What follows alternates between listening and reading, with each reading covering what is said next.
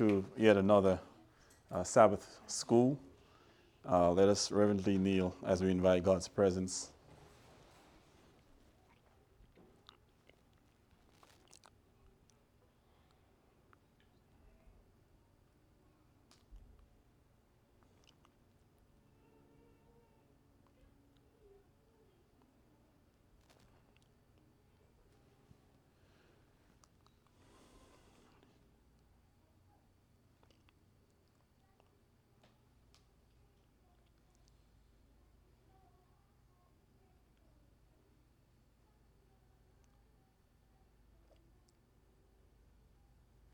Amen. All right, so this morning, um, we're, what we're going to go over is technically old. Um, just adding one little thought to it. One of the things that the Lord has um, has taught us is that we must read carefully. Amen. And another thing we know is as we read things over and over, we get new light, right? Um, new, new same passages burst in our minds we see words that we never focused on before. We see phrases that all of a sudden just pops, or it connects to something we might have heard. And, and so as we go over these things, the Lord brings much new thoughts. Now, the pillar for Seventh day Adventists is the sanctuary, right? Unto 2,300 days, then shall the sanctuary be cleansed. Therefore, we must understand all the work surrounding the sanctuary. And Christ says, Thy way, O God, is in the sanctuary. Jesus says, I am the way, right? And that way is through the sanctuary. You follow the work of the high priest, you follow the work of Christ. Therefore, every story is in the Bible should be able to be taught from the sanctuary, from the standpoint of the sanctuary. Amen? Amen. All right, so in this uh, study, we're going to look at Matthew 25 in relation to the sanctuary. All right? So, this quote from Advent Review and Sabbath Herald it says, Like a person placed in a great arena with avenues leading in all directions, so we are introduced by the great question of the sanctuary to a variety of subjects closely and intimately connected. The judgment, the marriage of the Lamb, the parable of the virgins, the message from the sanctuary, or the last fearful, the last warning to the world the commandments of God and the faith of Jesus, and lastly, the solemn warning of the faithful and true witness to his lukewarm people are themes which, as su- the subject opens before us, present almost equal claims to immediate considerations. So, all these things here the judgment, the parable of the virgin, the marriage of the lamb, the message from the sanctuary, all those things are connected to the sanctuary, right? This, this, this is what um, the pioneer is saying there because we're introduced, he says, by the great question of the sanctuary. And in the sanctuary is all these truths the message to Laodicea, uh, the, mes- the, the last warning message. And so we have to be able to, as, as Seventh Adventists who, who, who, who, who, whose foundation is the sanctuary, we must understand how to show all truths from the sanctuary. Amen? As they follow the Lamb whithersoever he goeth. All right? So, continuing on, the parable of the ten virgins. The Bible says, um, Sister White says, the parable of the ten virgins also illustrates the experience of the Adventist, people. Okay? So, the parable of the ten virgins is about whom? Adventist. Only people who are waiting for the second coming of Christ. All right? So, I'm going to, um, last week, just to go back, last time I stood here, we looked at the sanctuary and we saw that from 1798 to 1844 is the holy place experience, right? Yeah. And then October 22nd, now you have the most holy place, right? And before that is the outer court, right? Because John is told to leave uh, the court, leave out the court, right? So we know that this history, 1798 to 1844, is the holy place experience. Amen? All right. She says, Here is what brought to view the church living in the last days, the same as is pointed out in the close of chapter 24.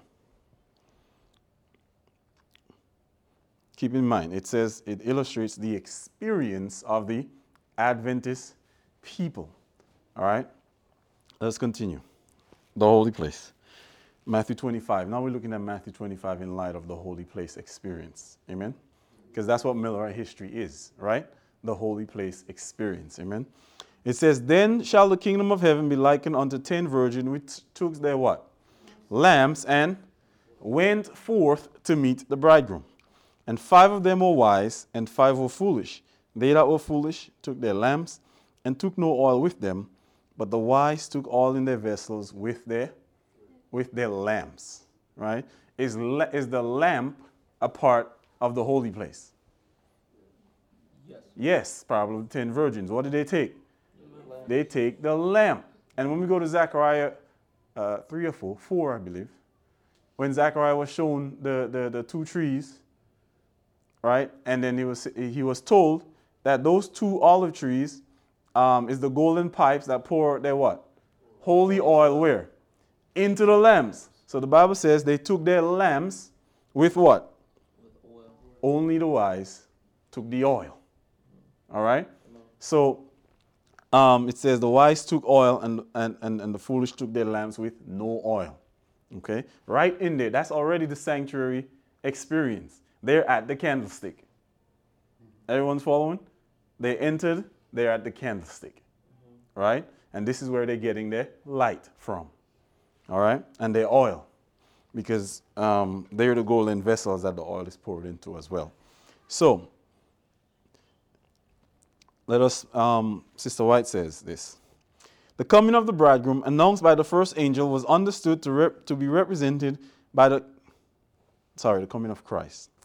Announced by the first angel was understood to be represented by the coming of the bridegroom. The widespread reformation under the proclamation of his soon coming answered to the going forth of the when was the widespread reclamation of the um, proclamation of the first angel? 1840 right? So the going forth right is 1840 Amen. Amen. To restore and to rebuild. It says, But while they, they that were foolish took their lamps and took no oil with them, the wise took oil uh, in their vessels with their lamps. The latter class had received the grace of God, the regenerating, enlightening power of the Holy Spirit, which renders His word a lamp to the feet, to the feet, and a light to the path. That's the lamp, right? You have the, the, the oil. Without oil, there is no light, right? So, continuing on. In the fear of God, they had studied the scriptures to learn the truth and had earnestly sought for purity of heart and life. These had a what? Personal a personal experience. The parable of the ten virgins illustrate what? the experience of the Adventist people. All right? Those who took the oil will have a personal experience. Right? This is what it says. These had a personal experience, a faith in God and in His Word, which could not be overthrown by what? Disappointment or and delay.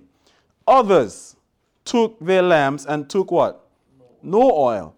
They had moved from impulse, their fears had been excited by the solemn message, but they had depended on the faith of their brethren, satisfied with the flickering light of good emotion, without a thorough understanding of the truth or a genuine work of grace in the heart. These had gone forth to meet the Lord, full of hope in the prospect of immediate reward, but they were not prepared for delay and disappointment. When trials came, their faith what? failed and their lights burned dim. Right? So it says the second group depended on the faith of their brethren. they didn't have a what? No, they were depending on the experience of somebody else. Right? They didn't have a personal experience. So the parable of the ten virgins is about a personal experience. While it's the church at large, it's a personal experience. Everyone's following? All right. Amen. Let us continue. Verse 5, right? We know verse 1 to 4, the going forth there. Verse 5 says, While the bridegroom tarried, they all slumbered and slept. Let's see what Sister White teaches us in Great Controversy. While the bridegroom tarried, they all slumbered and slept. By the tarrying of the bridegroom is represented the passing of the time when the Lord was expected, the disappointment and seeming what? Delay, which, which took place 419. Amen? So you come to 419 and we're tarrying. The disappointment.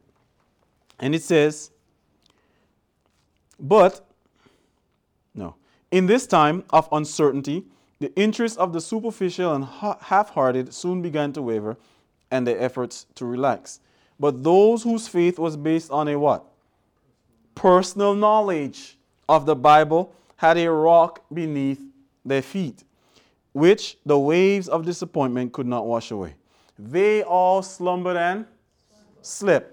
One class in unconcern and abandonment, the other class patiently waiting for till clearer light should be given. Yet in the night of trial, the latter seem to lose to some extent their zeal and devotion. The half-hearted and superficial could what? No longer lean on the faith of their brethren. They could no longer walk by the experiences of their brethren. Right? Each must stand or fall how? For himself. For himself. And what does that say about 2014 for us? From this point onward, you must stand or fall, how? For yourself. Amen? All right? Because we know, and we're going to come to it, the parable does repeat in our time. And, and we'll see um, much more. Let us continue on. Early writings 54, paragraph 2. We, we know this passage very well, but I want to make the point here that this passage is telling us how we should live in the tarrying time. Okay? Because she says how many classes in the last quote? One class in unconcerned, and the other class waiting for clearer light. clearer light. So now you come to this quote, but she says that was at the tarrying time. Right? This, this, is, this is the point I want to make. So come and read this quote. It says, I saw a throne, and on it sat whom? The Father and the Son. And the Son. This is obvious language taking us to the holy place right? Because the only throne where the Father and the Son sits together is in the holy place, the table of showbread. When Christ goes into the most holy, what does, what does he do? He stands before, he stands the, before the Father. Yeah. All right? So the only place where they sit together is in the in the holy place, right? Still the holy place. And we again, Millerite history is the holy place experience. Okay? So it says, I gazed on, the, on, on Jesus' countenance and admired his lovely person. The Father's person I could not behold, for a cloud of glorious light covered him. I asked Jesus if his Father had a form like himself. He said he had, but I could not behold it. For he said, if he should at once, if, I, if you should at once be, behold the glory of his person, you would cease to exist. Before the throne, I saw the Advent people, the church and the world. I saw how many companies? This is taking us back to Matthew 25. Amen. I saw two companies. One bowed down before the throne, how? Deeply interested, while what? The other was uninterested and careless. This is what we read from the last quote. Amen. The parable of the ten virgins is squarely in this, uh, in this quote, right? Here's your two classes right here on April 19th. One interested and the other careless. Amen? It says, those who are bowed down before the throne will do what? So what, what's the work in the tarrying time? We have to offer up our prayers. Right? This is part of the work in the tarrying time. Amen? And look to Jesus. Then he would look to his father and appear to be pleading with him. A what? A light would come from the father to the Son, and from the Son to the praying company. Then I saw what? An exceeding bright light come from the Father to the Son, and from the Son it waved over the people before the throne. We, we've been over the light, followed by the exceeding bright light. What points in our line are those? Midway and the midnight cry. Midway is July 21st, right? Where you have the light that comes, followed by the midnight cry, which is the exceeding bright light. All right? So it says, um, continuing on, but few would receive this great light. Many came out from under it and, and immediately resisted it.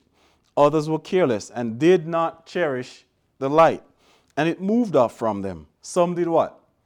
Some cherished it and went and bowed down with the little praying company. This company all received the light and rejoiced in it, and their countenances shone with its glory. Okay? So this paragraph is giving us the history that takes place between 419 and the midnight cry. Are we following? Amen? Amen? All right. Let's continue. Now let's see how she explains what the light and the exceeding bright light is. Right? The, again, this is things that we, we, we should already know, but a little refresher is fine. Amen? Then I heard the voice of another angel saying, Babylon is, fallen is. Where, where is that message on our line? April 19th, 1844. Amen? Right there at the beginning of the tarrying time. All right? So now we have to take this quote and lay it on top of the previous quote. Amen? She says, A light shone upon the, those desponding ones, and with ardent desires for his appearing, they again fixed their eyes upon Jesus. As we read this quote, she says, A light came, and they again Right? So where had, where had they had their eye first fixed on Jesus? Well, at what point? April 19. They thought Christ was going to come where? April 19, 1844. They had their eyes fixed on, on him. But she says uh, the latter class, they lo- to some extent, they lost their zeal, right? In the previous quote. But right here, it says, a light shone upon the desponding ones, the ones that lost their zeal. Right? And she says, they again fixed their eyes on Jesus. So a message came that what? Showed them where Jesus was or, or, or what he was going to do. Amen? All right. So then it says, Then I saw a number of angels conversing with the second angel who had cried, who, who, who had cried, past tense. Amen? So the second angel had already sounded, but now here's an, a group of angels joining him to do something, right? Who had cried, Babylon is fallen, is fallen. And these angels raised their voices with the second angel and cried, What? Behold, the bridegroom cometh, go ye out to meet him. This point on our line is July 21st. Right? Because she says, a light shone upon them. Amen? All right, continuing on. The musical voices of these angels seem to reach everywhere. And what? An exceeding bright light, bright and glorious light, shone around those who what?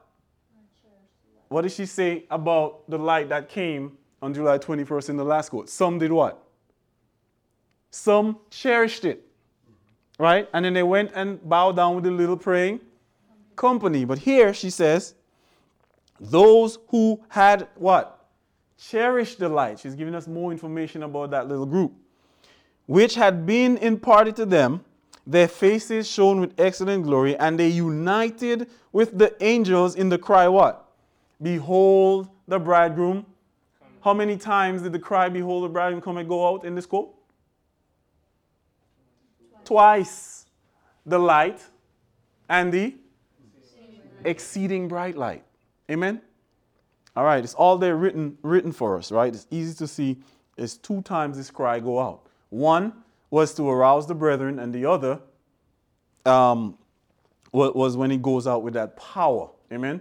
When the brethren now understands it and preaches it with power, because now they've found their Lord. Amen? All right. As they harmoniously raised the cry among these different companies, those who rejected the light pushed them with, and with angry looks scorned and derided them. But the angels of God wafted their wings over the persecuted ones, while Satan and his angels were seeking to press their darkness around them to lead them to reject the light from heaven. All right, now we go to the most holy place. So we've come down from the going forth to the tarrying time to the midnight cry. Behold, the bridegroom cometh. But before the midnight cry, you have this first cry on July 21st that says, Behold, the bridegroom cometh, right? And now we go down to the, to the next way mark, which is um, verse 10 of Matthew 25. It says, And while they went to buy, the bridegroom came, and they that were ready went in with him into the mar- to the marriage, and the door was shut. So we know you come down to October 22nd, you have the shut door. And those that were ready in this time went in. Amen. And Christ tested that readiness as soon as they went in. Because I went over that um, two Sabbaths ago. All right, let us continue. Great Controversy 426, paragraph 1. She says, The coming of Christ as our high priest to the most holy place for the cleansing of the sanctuary brought to view in Daniel 8:14, the coming of the Son of Man to the Ancient of Days as presented in Daniel 7:13, and the coming of the Lord to his temple foretold by Malachi are descriptions of the same event. And this is also re- represented by the coming of the bridegroom to the marriage described by Christ in the parable of the what? Ten virgins of Matthew 25. I'm only reading that quote to show that Christ going into the holy place is Matthew 25. Amen. So in Matthew 25, you have the holy place experience that leads you down to the most holy place. Right? And Christ goes in there and the door is shut. the door is shut. Only th- those that were ready go in. Amen. All right. Now we go back to early writings and we're going to see this same um, the same illustration, right? But there is little additional information. Sister White says, I saw the Father rise from the throne and in a flaming chariot go where? Into the holies of of hol- into the holy of holies within the veil and sit down. Then Jesus rose up from the throne. The most of those that were what? Bow down with him. They that were ready, right? It says, arose, arose with him I did not see one ray of light pass from Jesus to the careless multitude after he arose, and they were left in perfect darkness. Those who arose when Jesus did kept their eyes what? What message put their eyes back on him? The midnight cry message. We read that in the previous quote, right? That they had lost, they, they had taken their eyes off of Christ, but a message came to put their eyes back on. Now their eyes are. Their eyes are open. Amen. All right. So it says, kept their eyes fixed on him as he left the throne and led them out a little way. Then he raised his right arm, and we heard his lovely voice saying, Wait here, I am going to my Father to receive the kingdom. Keep your garments spotless, and in a little while I will return from the wedding and receive you to myself. Then a clouded chariot with wheels of flaming fire, surrounded by angels, came to where Jesus was. He stepped into the chariot and was borne into the holiest. And they that were ready went in with him, and the door was and the door was shut. Right? It says, went into the holiest, uh, where uh, where the Father sat. There I beheld Jesus, a great high priest, stand before the Father. On the hem of his garment was a bell and a pomegranate, a bell and a pomegranate. Those who rose up with Jesus would do what? Send up their, their, their, send up their faith to him in the holiest and pray what? Father, give us thy spirit. Then Jesus would breathe upon him the Holy Ghost. In that breath was light, power, much love, joy, and peace. And so, in the tarrying time, they were bowed down before the throne praying. Amen. And a light came from the Father, and then they receive an exceeding bright light. But even just before Christ goes in, they bow down doing what? Praying, saying what? Father, give us thy Give us thy spirit, right? And the Bible says uh, um, J- Jesus breathed on them. Amen? So this whole time we should be praying for what? For the spirit. Because why? We have 2020, right? They she's writing this, what they were doing, but now we have to know we can't wait until we get close to the short door to pray for the Spirit. Right? Just like at, since Pentecost, we should always be praying for the Spirit. Amen? All right. So, continuing on. The experience of the Adventist people, we can find it in Revelation 10. Amen? It says, And I saw another mighty angel come down from heaven, clothed with a cloud, and a rainbow upon his head, and his face was as it were the sun, and his feet as pillars of fire. And he had in his hand what? A little book open, open right? And he set his right foot on the sea, and his left foot on the earth. And when he cried with a loud voice, as when a lion roareth, and cried with a loud voice, as when a lion roareth, and when he had cried, what happened? Seven thunders uttered their voices. And when the seven thunders had uttered their voices, I was about to write. And I heard the voice from heaven saying unto me, Seal up those things which the seven thunders uttered, and write them not. And the angel which I saw stand upon the sea and upon the earth lifted up his hand to heaven, and sware by him that liveth for ever and ever, who created heaven and the things that therein are, and the earth and the things that therein are, and the sea and the things which are therein, that there should be what? Time no longer. So this part of the, of the text illustrates 1798 to October 22nd, 1844. This whole thing, holy place experience. Amen? All right. Now let's go down to verse 8. What is the parable of the ten virgins? Go on to Sister White. And then in another place, she says, These had a personal experience. So it's not just the experience of the Adventist people, but it's a personal experience that each one of the Advent people must have. Amen. Amen? All right. So now let us go to verse 8. And the voice which I heard from heaven spake unto me again and said, What? Go and take the little book which is open in the hand of the angel which standeth upon the sea and upon the earth. And I went. And I what? And I went. Who went? Uh, yeah, Who went? John went. Amen? Okay. It's a personal experience. This is what I want us to see. John didn't says we went, right? He says, and I went unto the angel and said unto him what? Give who? Give me. Give me the little book. And he said unto me, Take it and eat it up, and it shall make thy belly bitter, but it shall be in thy mouth sweet as honey. And I took the little book out of the angel's hand and did what? And ate it up, and it was in what? My mouth sweet as honey. And as soon as I had eaten it, my belly was bitter. It's a personal experience that we all must have right? We all must understand the work in the sanctuary.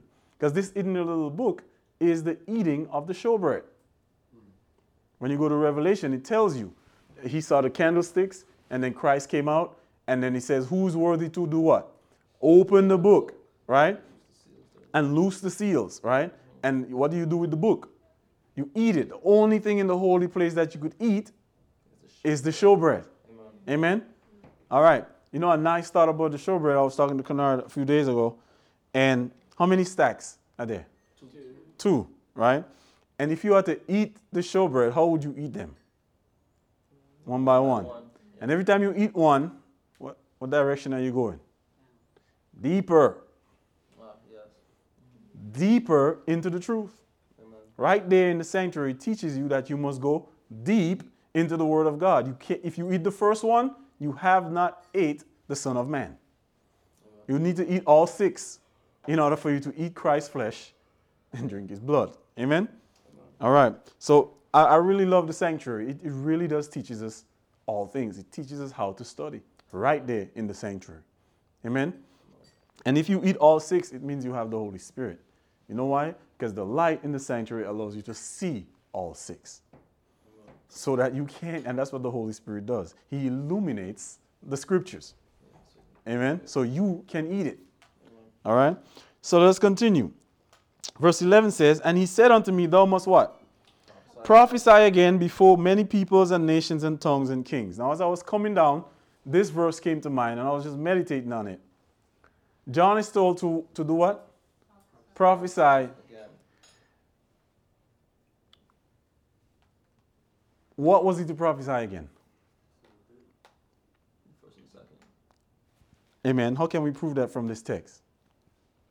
From this passage, Revelation 10. It's nice. From verse, uh, from verse, um, two, three, and four. Amen. What, what is the seven thunders? Seven what? Um, The Lord had spoken, who can but? The lion hath roared, right? The seven thunders are seven what? Prophecies. E- right here he tells us that. And John is told to do what? Prophesy. Prophesy what? The seven thunders. So, repeat our history.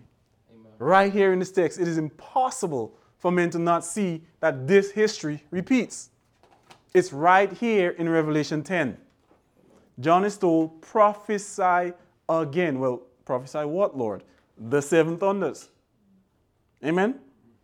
All right. So I really do like this. We must need, we must, we must all have a personal experience. We must all eat the book for ourselves. The parable of the ten virgins is about a personal experience. Therefore, were you and I there 1798 to 1844? So, how are we to have a personal experience? The Lord must repeat it. We have to go through the same. You have to go through the same thing. Amen? All right, so let us continue. She said, um, she says in 4 BC 1139, the vision of us- Isaiah, the vision given to Isaiah represents the condition of God's people in the last days. And when you go to Isaiah 6, Isaiah says, Woe is me, for I am Undone. undone, for I am a man of what? unclean. So Isaiah was representing the condition of the. Of the people. So when a prophet is a part of the vision, he's representing whom? God's people at the end of the world, right? And in an earlier quote, she says the parable of the ten virgins is about the church at the end of the world. She wrote that in the Great Controversy years after 1844. So she wasn't talking about this group of people, right? Because they already had their experience, right? And she says it's for the church at the end of the world. Amen? What's interesting is that you have to have that experience before the, the measurement.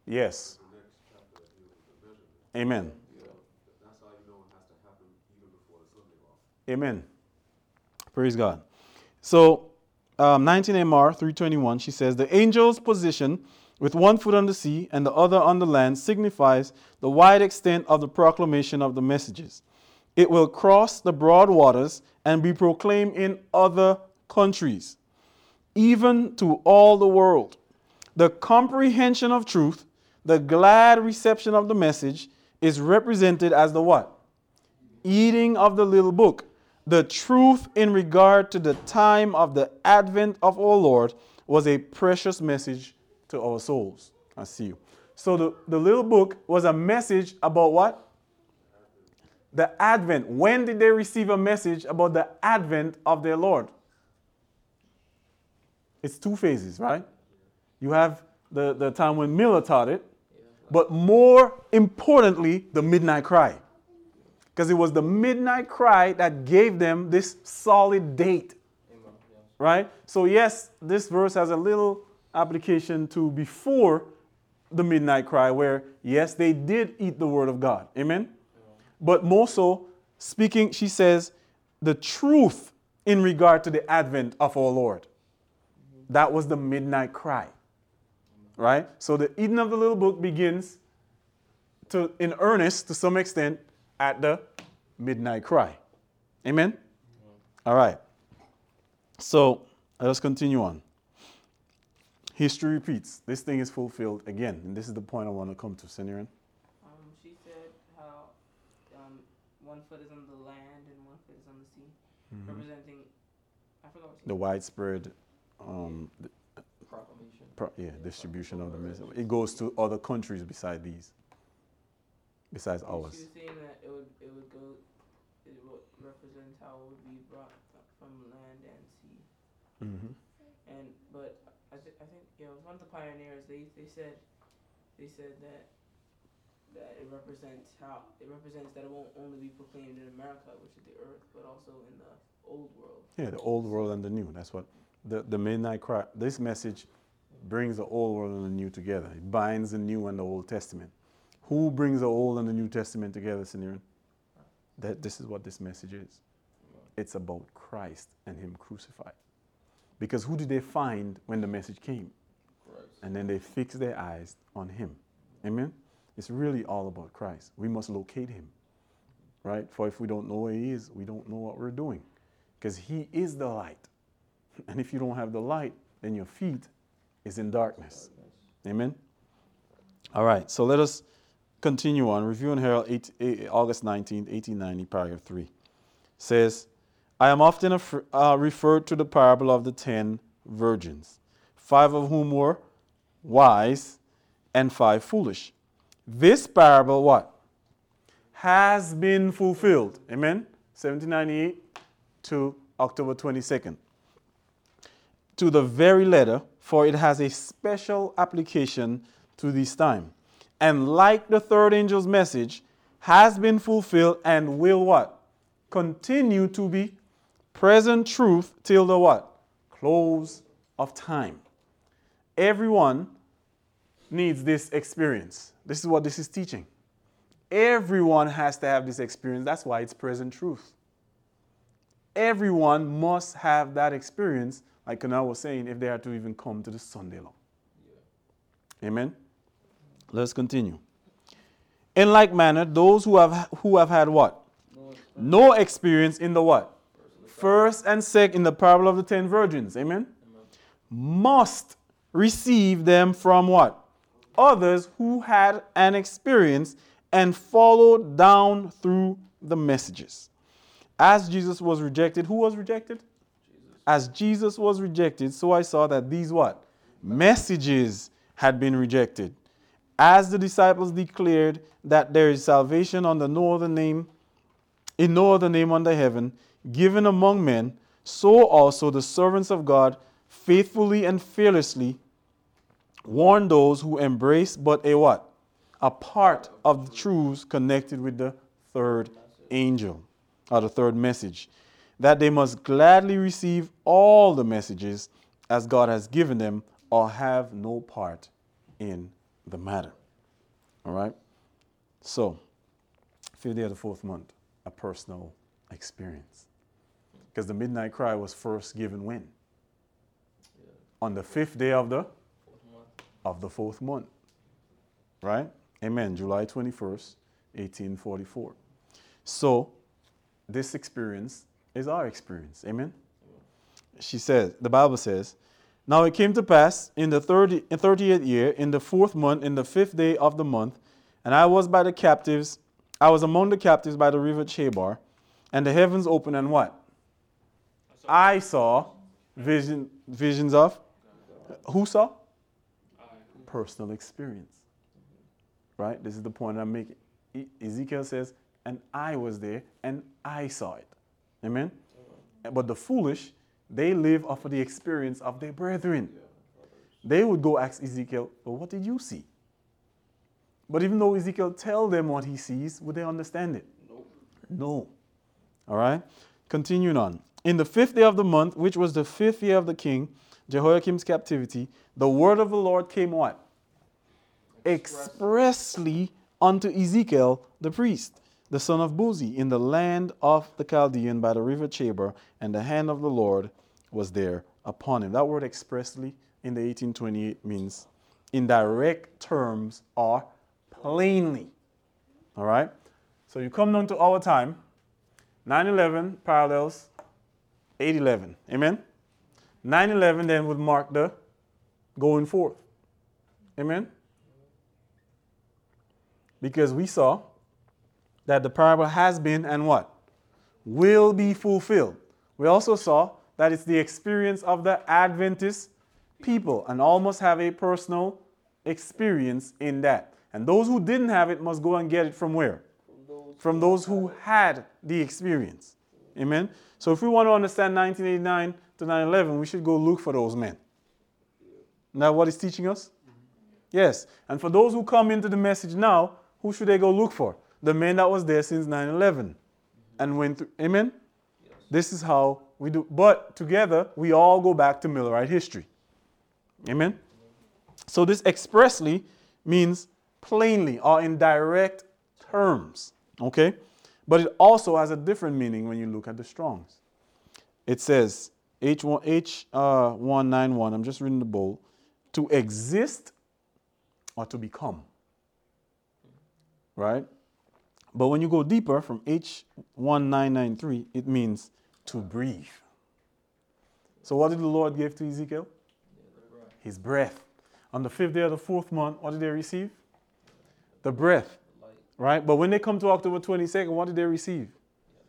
Even more breath. Because they said, We prayed, Father, give us thy spirit. And what did he do? He breathed upon them. So on the fifth day of the fourth month, she says, they were praying before the throne, and a light would come from the Father.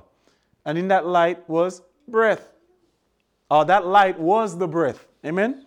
That was the thing that aroused them, that brought them back to life, that, aw- that awoke them. And at midnight there was a cry made, Behold, the bridegroom cometh, go ye out to meet him. And all the virgins what? Arose.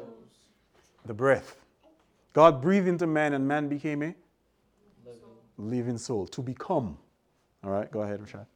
So that means when when Ezekiel gets to um, his experience in Ezekiel 37, that's where he receives a double portion, because now he is told to breathe upon the dry bones. Amen. So he received the breath in in the beginning, in um. Because he's the one one. now waking them up. Amen. Mm. And then he goes when he goes to gather the lost sheep. Now he gets a double portion. Breathe upon them. Amen. So there's two meanings for the word expressly.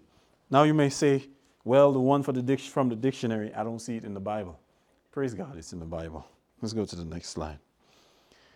1 Timothy chapter 4, verse 1 says, Now the Spirit speaketh how? Express Expressly. All right? Now let's look at the Strongs. It means outspokenly, that is distinctly. Right? It is a voice that you cannot miss. Right? The midnight cry was a message that you could not miss. Okay? So, taking their experience, coming down to ours, you have the going forth. When we came to 2014, what the Lord open to us? The tarrying time. Right? What was, what was the controversy? All right, the tarrying time. But then we came to the fifth day of the fourth month, and the Lord spoke to us expressly. Amen? Yeah, We have to believe that. amen. I mean, uh, It's a personal you know, experience. it's a personal experience, right? And as a little group, what did the Lord give us light on? January 6th. Yeah, January 6th. right? As a little group, the Lord gave us that light. We had a personal experience, right? But let's continue. It is very important that we believe this, you know, because this is what is going to make or break us. It's very important because the Bible says they that were what? Ready went in with him. All right? So let's continue. Ezekiel chapter 3. We're still looking at that personal experience. So I'm i use Revelation 10 to show Millerite history, but now I'm using Ezekiel to show our history. Right? So at the fifth day of the fourth month, the heavens open, right? And Ezekiel sees visions from God. We saw visions from God. Amen? Amen. All right. Verse now you go to chapter 3. This is the experience we must have. Moreover, he said unto me, Son of man, what? Eat that which thou findest. Is that a different experience from the Millerites? Not at all. But this is speaking to us. It says, Eat this roll and go do what? Go do what? Speak. So, what were we, what were we supposed to be doing since the fifth day of the fourth month? Speaking Speaking to who? the house of the house of Israel. This is what he's teaching us, right? Again, I know this is a little refresher, but I, I really do believe that the Lord is bringing these things together so that we can have a firm platform. Amen.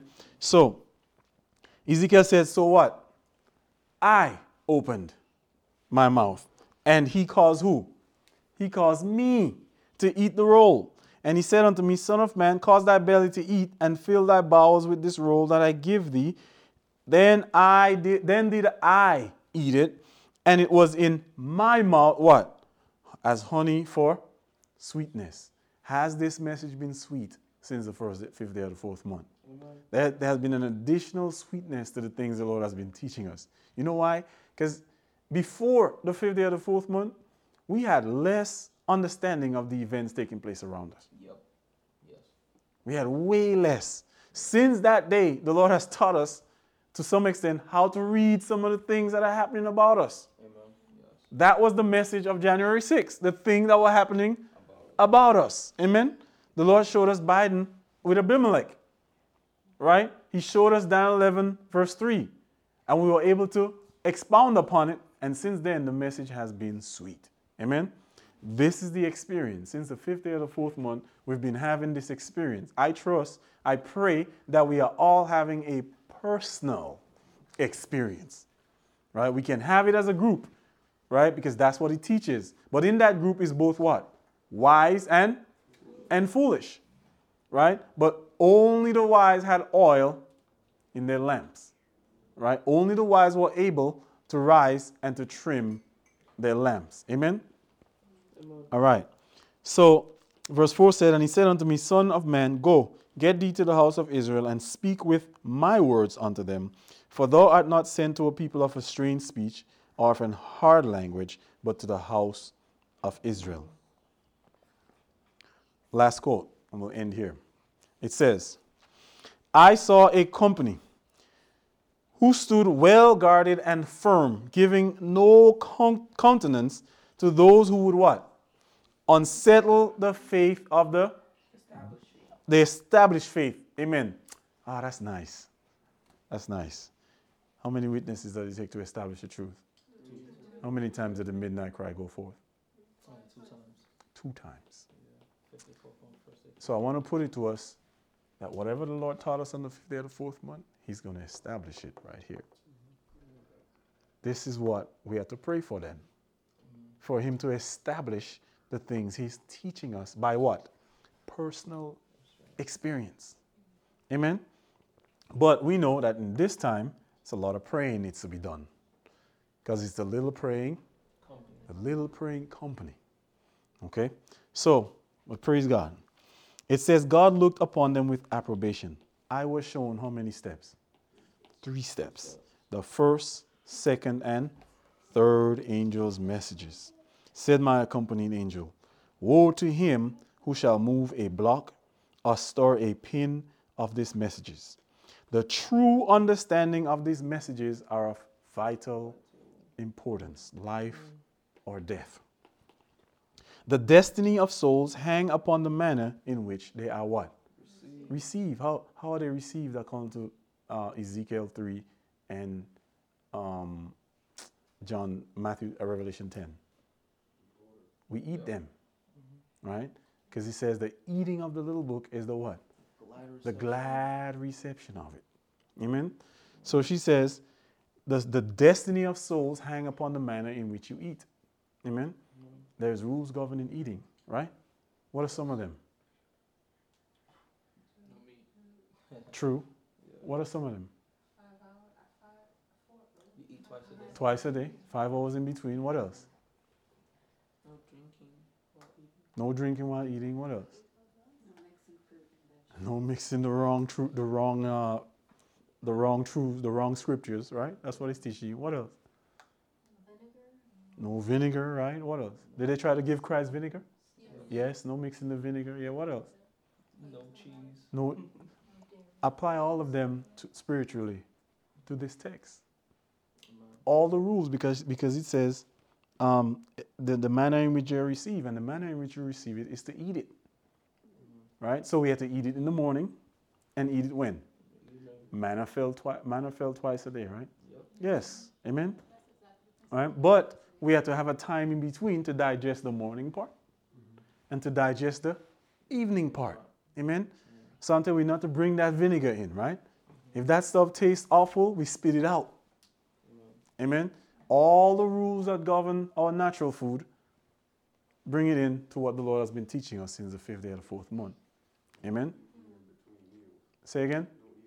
No eating between meals. You know why? Because you're working. Right? When you eat something, you're supposed to go and give it to somebody else. That's what the work is. Right? You're supposed to go and give it. Find someone and share it with them. That's you working. Amen? And as you work, you deplete yourself of energy. So, what do you have to do when you come home in the evening? Eat some more. Amen? All right. So, let's continue. I was again brought down through the messages and saw how dearly the people of God purchased what? How are we going to purchase our experience? Through the first, second, and third angels' messages. It had been obtained through much suffering and what?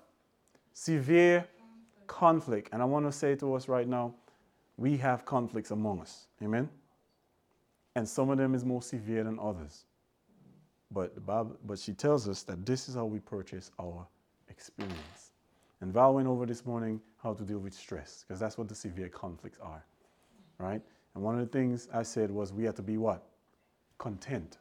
One of the ways we, we, we understand, well, I understand contentment is just recognizing where you are, recognizing your limitations with where you are, and living in that. Right? Because you don't try to do more than you could possibly do. Right? Recognize it. That takes a huge weight off the mind. When you, re- like Romario stutters, he just have to be, just recognize, man, I, I stuttered. Right? And until God does his part, I'm just going to do my part until then. Amen? Right? This is, this is, this is real practical truths. Amen? So it says, because the people, you cannot move faster than God, right? When the Lord brought them to the tarrying time, they had to be content with that. Yep. Right? They couldn't go faster than that. So they just had to live in that moment. Amen? So it says, it had been obtained through much suffering and severe conflict. God led them along step by step until he placed them upon a what? Solid, immovable platform. That's our experience. If we want to be on that solid, immovable platform, let us yield to the leading of the truths of the first, second, and third angels' messages. Amen. I, I think those things are really plain. I mean, the Lord is making it really, really plain. And also, He's helping us to explain it better. Right? These, these, these quotes, these scriptures, they come together like, like I mean, the Lord is really, really opening up. Everyone needs to see it and have that experience because you, He's also trying to give us a love for truth. Right? When we open the Bible and we see this, and we, man, we, we, He wants us to love that. And this is what He's trying to do give us a love for the truth. And by God's grace, we know for a fact that we came to the fifth day of the fourth month. Amen? But then we also know for a fact what they did in that time. So let us go see what they did and let us bring it into our experience. And then the Lord will reveal to us new light. Because new light is not independent of the of the old, but on what? An unfolding of it. As we go, this is what the Lord is doing. This is what this is an unfolding of what they did. Bringing it to our time, showing that we're living the exact same experience because she says the parable of the ten virgins illustrate the experience of the Adventist people. You know what that makes us? Adventist people. Amen. Let no man rob you of, of that title, right? Because you have the truths to support that position. Amen.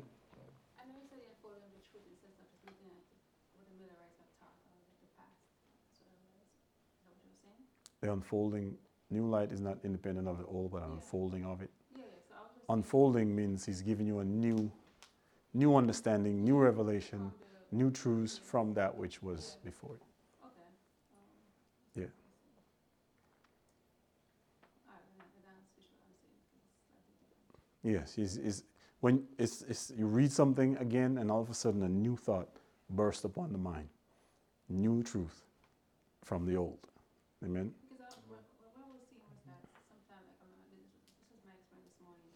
Sometimes you, you think you know something and then you, you you heard it so much. My fa- one of my favorite texts is, "If any man thinketh he knoweth Yeah, I know. I- I- anything." I didn't go in there studying like that. I'm just saying, you, you know how you, you've been in this message for a while, you hear a lot of things. Mm. And like, yeah, because you heard it so much in your mind, you might think you know it. But when you study for yourself, that's when it hits you. It's like scattered, it's like you pick up things all around the path because you had to bring it together. And when you study for yourself, you know, you realize, you, you see the truths, you see more of it. But because of all the things, all of the things that you have heard so much, because you've been around for so long, hmm it, it, it makes sense, it makes sense quicker. Yeah. Because it's not like, it's not new to you, you've heard it so much, you've been around it. You know, I was just saying, I guess this morning when I was studying, and I was saying something to Swindon, and I was just more or less confirming what I was seeing.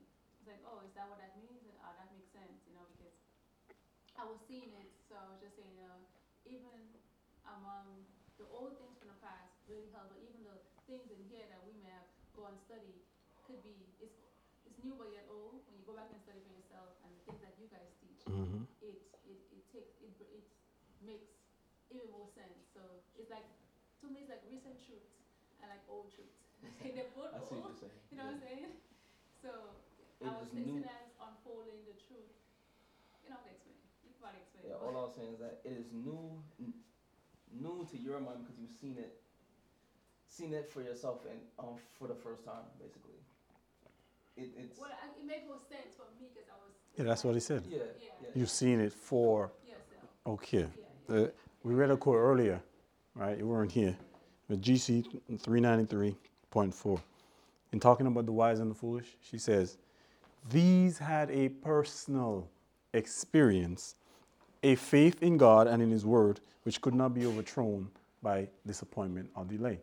That's those who are studying. That's those who have new truths burst upon their mind, right? But then she says, others took their lamp and no oil because they re- because they had depended upon the faith of their brethren.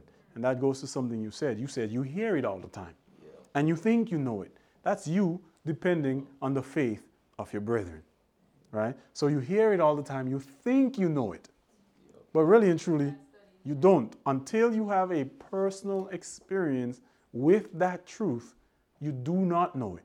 You cannot live by the faith of someone next to you, right? So this is why we must, it, you know, sometimes it does come to your mind, man, I was in that study. I don't need to read that. I understood what he said.